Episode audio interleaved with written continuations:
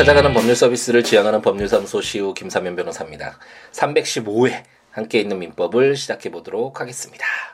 아, 어제는 노동절이었죠. 근로자의 날이라는 공식적인 명칭이 있는 아, 어떤 노동의 의미를 아, 되새기는 날이었고, 아, 뭐 휴일이 아닌 경우도 많이 있지만 이제 점차적으로 아, 노동절에 이제 휴일로 하는 분위기가 이제 많이 사회적인 분위기가 만들어져 가고 있죠. 그래서 아, 저도 어제 아, 휴식을 취했고, 아, 그래서 여러분들을 찾아뵙지 못했는데 이제 2018년 5월 2일 이제 5월에 또 새로운 시작이죠. 그래서 5월 2일에 에, 여러분들 이제 5월을 시작하면서 함께 여러분들과 아, 이제 만나 아, 뵙고 어, 있습니다.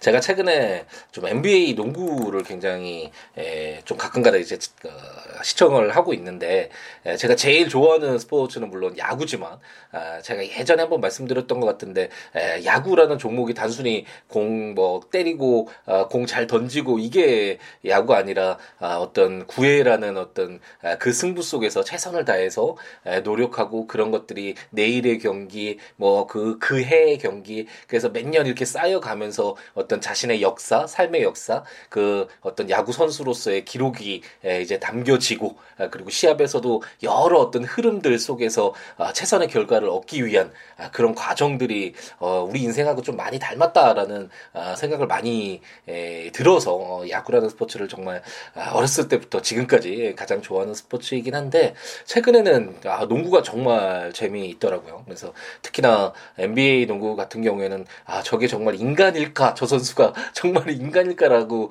생각이 들 정도로 아 정말 좀 어떤 뭐 천부적이라고 해야 되는 어, 아, 그런 어떤 운동 능력을 보여주는 아, 그런 괴물들도 굉장히 많이 있지만 그런 모습들도 있는 반면에 아 어떤 아, 리더의 역할이라고 해야 되겠죠. 어떤 어, 감독들의 그런 어떤 전술적인 부분들 아, 그로 인해서 팀이 변화되어 가는 아, 그런 과정들을 보는 것도 상당히 재미가 있더라고요. 이제 보스턴이라는 팀이 있는데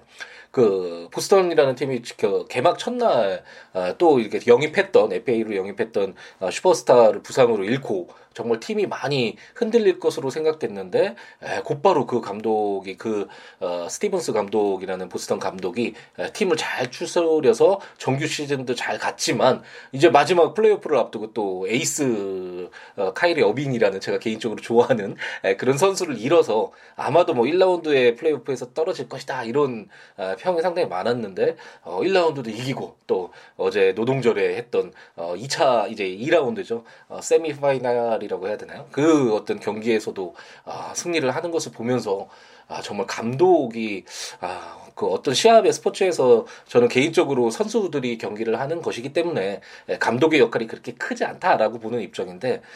리더가 정말 얼마나 중요한가라는 것을 아, 새삼 아, 느끼게 됩니다. 예전에 그 배구와 관련돼서 최태웅 아, 현대 그 배구팀 감독님에 대해서 이제 글을 쓴 적이 있었는데 그 팀을 변화되어가는 변화시켜가는 그런 모습을 보면서 리더가 얼마나 중요한지와 관련된 블로그에 글도 쓰고 그랬었는데 이 보스턴 팀을 팀을 이끄는 스티브스 감독을 보면서 어, 정말 아무리 뭐 좋은 선수들이 뭐 선수들이 좋은 잘하는 선수들이 많으면 좋겠지만 에, 그렇지 않더라도 어떤 어, 외부적인 에, 어떤 역량에 탓을 하거나 아, 다른 사람이나 다른 어떤 어, 것에 탓을 하는 것이 아니라 어, 자기에게 주어진 에, 그런 여건 속에서 최선의 결과를 이끌어내기 위해서 여러 선수들 정말 이름도 잘 들어보지 않았던 아, 그런 선수들도 어, 많이 이렇게 활용을 하면서 그 선수들의 제일 잘하는 능력치를 뽑아내서 하나의 팀으로 만들어가는 아, 그런 모습들을 보면서 아, 정말 리더가 중요하구나라는 아, 생각을 많이 했습니다. 우리 사실 현실에서도 아, 바로 느낄 수 있잖아요. 우리가 불과 몇 년 전만 하더라도 아, 막 핵전쟁 일어난다 이러면서 대치되고 아, 국제 정서가 굉장히 불안정한 부분이 있었는데 물론 있는 그대로 받아들이기에는 좀 어, 제가 그 저번 회에서 말씀드렸듯이 약간 좀 아, 그런 부분들이 있긴 하지만 어쨌든 아, 지금 흘러가는 방향은 아, 어떤 이런 평화적인 부분이나 어떤 어떤 국 국제적인 어떤 이런 에, 공존이라고 해야 되나요? 같이 더불어 살아가기 위한 어떤 방향을 모색하는 이런 어, 어떤 틀이 마련되어 가는 과정을 보면 아, 리더가 바뀌고 나서 정말 순식간에 이렇게 분위기가 바뀌었잖아요. 어, 어떤 우리 사회 어떤 정치적인 리더의 한 사람이 바뀌었을 뿐인데 에, 리더 물론 정권이 바뀐 부분이지만 아, 이렇게 많은 사회적인 변화를 이끌어낼 수 있다는 것을 보면 아, 정말 아, 리더라는 것이 정말 중요하다라는 생각을 해보게 되고 우리도 앞 앞으로 어, 교육을 함에 있어서 우리 아이들을 어, 키워감에 있어서 어, 어떤 뭐 공부 잘해서 개인의 어떤 영달을 추구해서 성적 잘 받고 뭐 좋은 대학 가고 좋은 어, 직장 얻어서 아, 본인이 잘 사는 아, 물론 그런 것도 중요할 수는 있지만 아, 그거보다는 아, 정말 많은 사람들에게 영향을 끼칠 수 있는 아, 그런 어떤 사회적인 리더로서의 그런 어떤 아, 능력, 역량들을 키워나가기 위한 아, 그런 어떤 방향으로 우리 교육도 아이들을 자라나는 그런 방향에 있어서 중요한 요소로 한번 삼아봐야 되지 않을까 이렇게 여러 가지 리더의 어떤 역량을 가진 자들이 많았을 때 그 사회가 당연히 예, 좋은 길로 갈 수밖에 없겠죠. 물론 너무 사공이 많으면 이상한 어, 산으로 갈 수도 있지만 아, 그런 걸 떠나서 아, 개인만 생각하는 자기만 생각 하는 그런 문화보다는 아, 더불어 아, 자신의 어떤 행위, 행동, 생각 하나 하나가 아, 정말 다른 사람들에게 정말 중요한 역할로 중요한 의미로 어, 다가갈 수 있는 것이니까 그런 역량들 아, 키워나가는 어떤 그런 쪽의 어떤 교육들도 더 강조돼야 되지 않을까라는 그런 생각을 해봅니다. 에, 어제 쉬어서 그런지 이제 또 5월에 시작을 하면서 또 아, 말이 좀 길어졌죠. 이제 빨리 함께 있는 민법으로 돌아가야 되겠습니다. 우리가 지금 이제 상속편,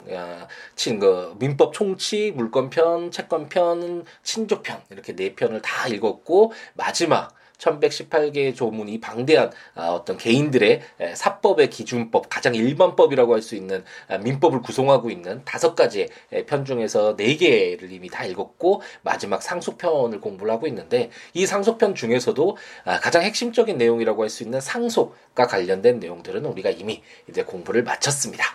그래서 이제 상속편을 구성하고 있는 내용 중에서 아, 가장 중요한 두 개가 바로 이 상속적인 부분, 누가 상속인이 되고 상속인이 여러 명일 때 어떤 관계가 있고 그 상속 지분은 어떻게 할 것인가, 뭐 그런 내용들 그리고 상속인이 뭐 없었을 때는 어떻게 할 건가 이런 내용들 우리가 공부를 했잖아요. 이런 어떤 상속적인 부분 그리고 다른 하나는 피상속인이 사망했을 때 어떤 상속은 그 사망으로 인해서 피상속인이 가지고 있었던 아, 그런 어떤 재산이 포괄적으로 적극 재산이든 채무와 같은 소극 재산이든 포괄적으로 승계가 되잖아요. 이건 자연 발생적으로 아, 그렇게 당연히 요건만 충족되면 어, 발생이 되는 아, 그런 경우인데 반해서 어떤 피상속인이 사망하기 전에 주로 물론 이런 친족편에서 어 친생 부인의 소를 제기해 주세요. 제 자녀 관계를 제가 죽은 이유라도 명확히 하고 싶어요. 뭐 이런 어, 친족적인 관계에서도 할 수 있지만 어, 대부분은 어, 자기의 재산을 어, 사전에 에, 자신이 어, 마음 먹은 대로 어, 처분할 수 있는 재산 처분의 자유라고 할 수 있는 이런 유언과 관련된 아, 내용이 에, 상속편의 가장 중요한 상속과 유언이 에, 가장 핵심적인 내용이라고 할 수 있겠습니다. 그래서 우리가 아, 이제 상속 부분은 공부를 마쳤고 이제 유언과 관련 된 내용을 우리가 지난 시간에 총칙을 공부를 했었죠. 아, 유언은 만년 17세에 달한 아, 그런 자여야 되고 제한 능력자라고 하더라도 아, 원칙적으로는 아, 유언을 할 수 있다라는 이런 내용들을 우리가 아, 공부를 했습니다. 그래서 이제 가장 중요한 내용이라고도 할 수 있겠네요. 우리 유언은 아, 죽은 자는 말이 없기 때문에 정말 그 사망하기 전에 그 사람의 진정한 의사가 담겨 있는가라는 것을 그 이후에 확인하기가 정말 어렵잖아요. 그래서 아, 그 어떤 유언을 할때 예, 어떤 정확한 그 요식행위라고 하죠. 그 형식에 맞지 않으면 아, 유언의 효력이 발생하지 않는 아, 이렇게 좀 엄격하게 볼 수밖에 없는 아, 그런 당연히 아, 상식적으로 생각해 봐도 그렇죠. 아, 그래서 우리 민법은 그 유언을 아, 유효한 유료 어, 유언으로 인정되는 것이 다섯 가지로 딱 정해놓고 아, 자필 증서, 녹음, 아, 공정 증서, 비밀 증서, 구수 증서 어, 이렇게 다섯 가지 예, 외에는 다른 유언의 방식은 전혀 없고 뭐 이제 공고를 낸다든지 뭐 이런 다른 방식은 내가 가장 친한 사람 뭐 상속인에게 내가 이렇게 할 거야라고 이야기를 했다든지 이런 것만으로는 유언의 효력이 발생하지 않고 아, 민법에서 규정하고 있는 이 다섯 가지 의 방법이 에, 통해서만 아, 유언을 할 수 있다. 그리고 이 다섯 가지의 방법도 이 다섯 가지 방법 내에서 규율하고 있는 그런 요건들을 모두 충족이 되어야지만 유언으로서의 효력이 발생한다라고 생각하고 접근을 하시면 되겠습니다.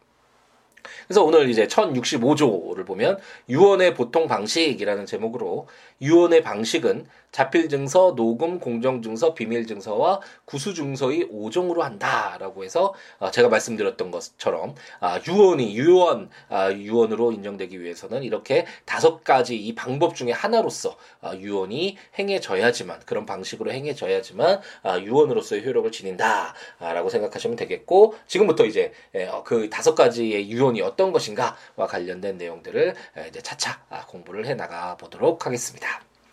제 1066조는 이제 자필 증서에 의한 유언 어, 첫 번째로 나오는데요. 제1항은 자필 증서에 의한 유언은 유언자가 그 전문가 연 월일 주소 성명을 자서하고 날인하여야 한다. 제2항 전항의 증서의 문자의 삽입 삭제 또는 변경을 하면은 유언자가 이를 자서하고 날인하여야 한다라고 해서 자필 증서라는 것은 어, 스스로 쓴 거잖아요. 그러니까 가장 일반적이죠. 뭐 유언장 유언장입니다. 막 이렇게 보여주고 드라마나 영화에서 나오는 거 보면 어, 대부분은 자필 증서라고 봐야 되겠죠. 어, 본인이 썼다면 아, 그거보다 더 명확한 아, 그 어떤 그 사망하기 전에 그 피상속인이라고 해야 되나요? 그 사망자의 의사를 잘 담고 있는 것은 없겠죠. 아, 그렇기 때문에 에, 유언의 어, 민법이 인정하고 있는 유언의 방식 중 첫 번째로 자필 증서에 의한 유언을 인정하고 있는데 자필 증서에 의한 유언이 인정되기 위해서는 유언자가 그, 그 내용 전부를 다 자필로 적고, 어, 언제 적었는지 연월일 적고, 주소 적고, 성명 적고,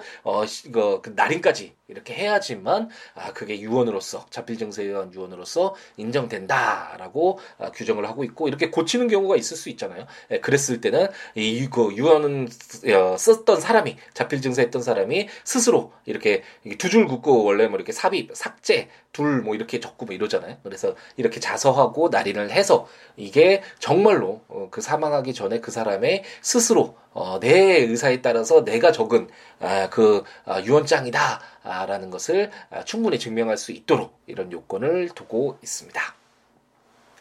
제 1067조는 녹음에 의한 유언이라는 제목으로 녹음에 의한 유언은 유언자가 유언의 취지 그 성명과 연월일을 구술하고 이에 참여한 증인이 유언의 정확함과 그 성명을 구술하여야 한다라고 해서 이제 두 번째로 인정되는 녹음의 유언의 방식은 녹음을 통해서 어, 쓸수 없는 경우가 있을 수 있잖아요. 아, 뭐 연필이나 종이가 없을 수도 있고 뭐 급박한 사정에 예, 요즘에는 하도 뭐 핸드폰이나 이런 녹음기들이 잘 되어 있어서 아, 쓰기보다는 녹음이 오히려 더 어, 할 수밖에 없는 아, 그리고 더 가까운 수단일 수도 있잖아요. 그래서 그런 경우처럼 아, 스스로 자필 증서를 할 수 없을 때, 아 이런 뭐 할 수 없을 때가 요건은 아니지만 대부분은 아, 자필 증서로 쓰는 경우가 더 일반적이잖아요. 그래서 뭐 이렇게 하지 못하는 경우에 어쨌든 녹음이 예, 더 피, 거 필요하거나 아, 더 아, 녹음밖에 할 수 없는 그런 어떤 불가피한 사정이 있거나 어떤 여러 가지 사정에 의해서 녹음 을 통해서 유언이 아, 유효한 것으로 인정될 수 있는데 이때는 아까 자필 증서에는 증인이 진짜 그 사람이 쓰는 건지 뭐, 뭐 봐야 된다 이런 내용 없었잖아요. 근데 녹음에서는 그 사람이 정말로 녹음을 한 것인지를 증인이 에, 직접 그 유언이 에, 정확하고 아 정말 그 유언자가 이야기한 것이 녹음한 것인지를 확인해서 자신도 어, 제가 유언인데 이 유언자가 녹음했다라는 것을 아 이제 구술을 해야지만 말을 같이 녹음을 해야지만 아 유언으로서의 에, 어떤 효력이 발생하는 녹음에 의한 유언의 방식으로서 이러한 요건을 충족해야 된다라고 규정을 하고 있습니다. 그렇기 때문에 에, 자필 증서의 경우에는 에, 본인이 이렇게 쓰고 나서 아, 이제 본인이 에, 썼다라는 것을 이제 나중에 이제 뭐 법원에 에, 검인을 받고 이런 절차가 있는데 그건 나중에 우리가 공부를 해보도록 하겠고요. 이렇게 스스로 쓰거나 아니면 아, 녹음기를 통해서 뭐 쓸 수 없는 그런 사정에서 녹음기를 통해서 본인이 녹음했다라는 것. 근데 이때는 혼자만 하는 것이 아니라 아, 증인이 함께 에, 그런 어떤 내용에 에, 정확하고 어, 유언자가 누가 그 증인이 누구였는지와 관련된 내용들을 같이 에, 구술을 해야지만 녹음에 의한 유언으로서 유효성이 인정된다라고 아, 규정을 하고 있습니다. 이제 오늘 두 가지 유언의 방식을 공부를 했는데 이제 내일에는 이제 또 나머지 공정 증서에 의한 유언, 비밀 증서에 의한 유언, 구수 증서에 의한 유언 세 가지를 이제 공부를 아, 해보면 우리가 아, 아 우리가 만약 유언을 하고자 했을 때 나중에 아, 이렇게 다섯 가지 방법 중에 어떤 걸 선택해서 아, 유언을 해야 되겠구나. 어떻게 해야지 내 정확한 의사가 담겨서 아, 이 유언에 따라서 어, 뭐 나의 재산이라든지 나의 친족 간의 어떤 문제라든지 이런 것들이 에, 처리가 될 수 있겠구나 라는 것을 우리가 확인할 수 있겠죠. 조문들 한번 보시면서 어, 들으시면 좋으니까 국가법령정보센터 또는 제가 전자책으로 발간한 함께 있는 민법 아, 또는 아, 제 블로그 siwo.com, siwo.net, siwoolaw.com.net에 해당 조문과 설명들 참고하시면서 들으시면 좋을 것 같고 그 외에 여러 가지 이야기 함께 나누면 아, 좋잖아요. 아, siwo.com, siwo.net 또는 siabooks.com, siabooks.com 블로그나 026959-9970 전화나 siwo 골뱅이 gmail.com 메일 이나 어, 트위터나 페이스북에 시우로에 오셔서 여러 가지 이야기 함께 나누는 우리였으면 좋겠습니다. 이제 아, 항상 뭐 일주일의 시작을 앞두고 말씀을 드리는데 또 한 달의 시작도 중요하잖아요. 뭐 2018년 아, 처음 시작하면서도 올해 2018년 정말 행복 가득하게 채우는 우리가 되자라는 말씀을 다짐을 한번 드렸던 기억이 나는데 5월 이제 거의 에, 또 정말 많은 2018년에 많은 부분들이 흘렀죠. 벌써 4개월이 흘렀으니까 아, 이제 아, 잘 채우신 분들은 에, 그 흐름을 놓지 말고 아, 이제 5월 포함해서 남은 달들도 잘 채워갈 수 있도록 더욱 노력하시면 좋겠고, 아, 4월 달까지 좀, 아, 어, 좀 서투르게, 헛, 어, 좀, 아, 정, 자기의 마음에 들지 않게, 에, 그렇게 충족, 어, 어떤 충만하게 충족되게 채워가지 못하신 분들이라도 아직까지 기회가 많이 남았잖아요 2018년 그래서 5월부터 지금 우리에게 이제 새로 시작하는 이 5월부터 정말 열정 가득하게 행복 가득하게 순간순간 후회 없이 채워가는 우리였으면 좋겠습니다. 오늘 하루도 행복 가득하게 채우시기 바랍니다. 내일 아침에 찾아뵙도록 하겠습니다. 감사합니다.